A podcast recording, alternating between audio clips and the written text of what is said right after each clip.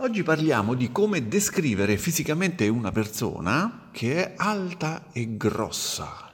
Ci sono, ci sono diversi modi per farlo e uno molto simpatico è Marcantonio.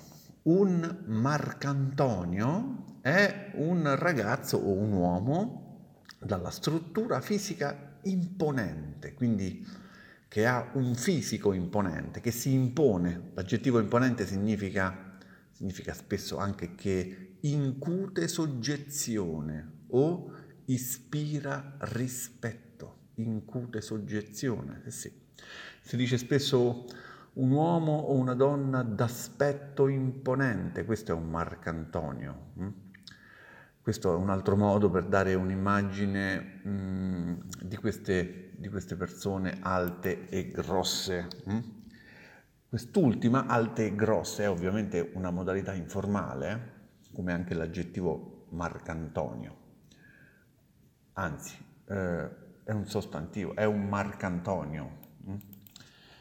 Allora, ehm, ad esempio, guarda che Marcantonio che è diventato tuo figlio.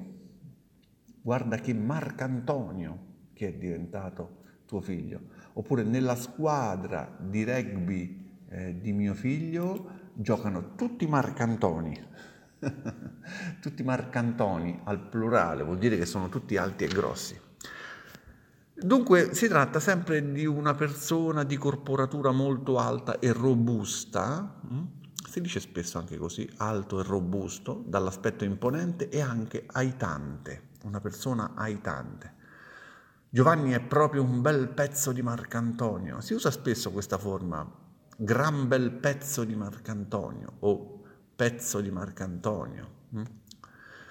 Aitante ho detto, aitante significa beh, di bell'aspetto, dall'aspetto sportivo, anche col fisico, con un bel fisico robusto e prestante, eh? vuol dire che sta in forma.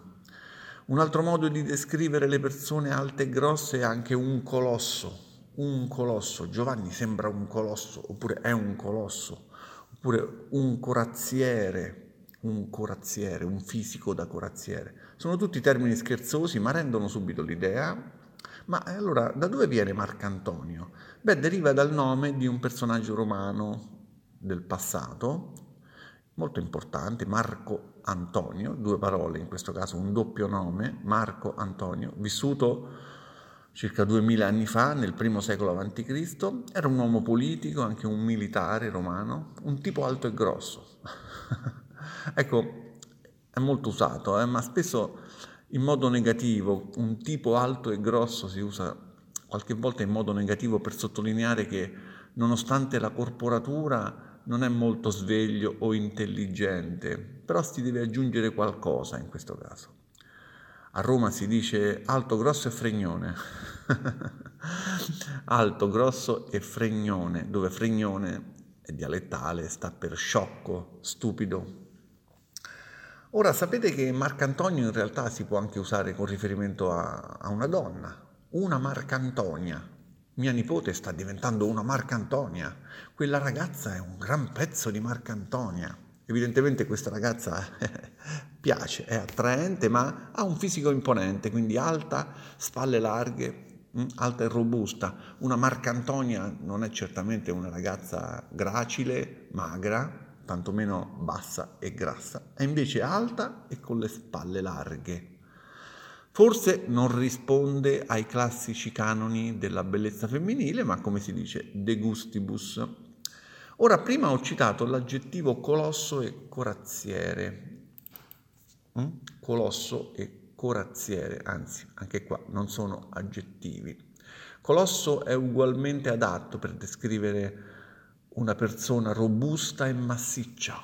Pensate al Colosseo, che è grande, imponente, una persona di statura molto più alta del normale, ma si usa anche per descrivere una persona eccezionalmente dotata sul piano culturale, molto intelligente o sul piano intellettuale, molto colta quindi, non solo le persone, ma anche qualcosa di molto importante, un colosso che si impone sugli altri, molto usato per le aziende importanti, tipo un colosso nel mondo della finanza mondiale. Si dice ad esempio che il narcotraffico sta diventando, è un colosso, è un colosso nel mondo della finanza mondiale, oppure Amazon è un colosso della vendita online, la Bayer è un colosso dell'industria chimica, eccetera. Infine, infine se dico che una persona ha un fisico da corazziere o che sembra un corazziere, beh, ci si riferisce ad un soldato, un soldato della cavalleria pesante e sapete che per fare il corazziere, per diventare questo tipo di soldato, viene richiesta un'altezza di almeno 190 cm. Quindi bisogna essere un Marcantonio, altrimenti non si può fare il corazziere. Quindi una, anche una costituzione corporea armoniosa è richiesta e una grande resistenza e una grande preparazione atletica, anche perché il, colassè, il corazziere, eh, il corazziere deve, deve, deve, fare dei lunghi, dei prolungati turni di servizio in piedi, non si deve muovere, deve restare impalato per ore mh? Mm? e quindi, quindi, ci vuole un fisico eh, da Marcantonio. Quindi Marcantonio, corazziere, colosso, persona alta e grossa, persona dal fisico imponente e massiccio, persona robusta, sono tutte modalità usate per descrivere le persone robuste, alte e grosse. Adesso come ripasso faccio una domanda ai membri dell'Associazione Italiano Semplicemente. Sapete dirmi le differenze se ce ne sono, tra la cucina italiana e quella francese? La cucina italiana e quella francese sono due delle cucine più famose e apprezzate al mondo. Non datemi della cavolosa, ma occorre fare alcuni distinguo. Ingredienti. La cucina italiana si basa su ingredienti semplici che so, pomodori, olive, formaggi e basilico, mentre la cucina francese utilizza ingredienti più elaborati come burro, vino, cipolle e funghi. Quanto alla preparazione, la cucina italiana è solitamente preparata in modo semplice e veloce. Di contro, la cucina francese è più elaborata e richiede più tempo. In merito stile, fatemi dire la mia. La cucina italiana è più rustica e informale, mentre la cucina francese è maggiormente sofisticata e formale.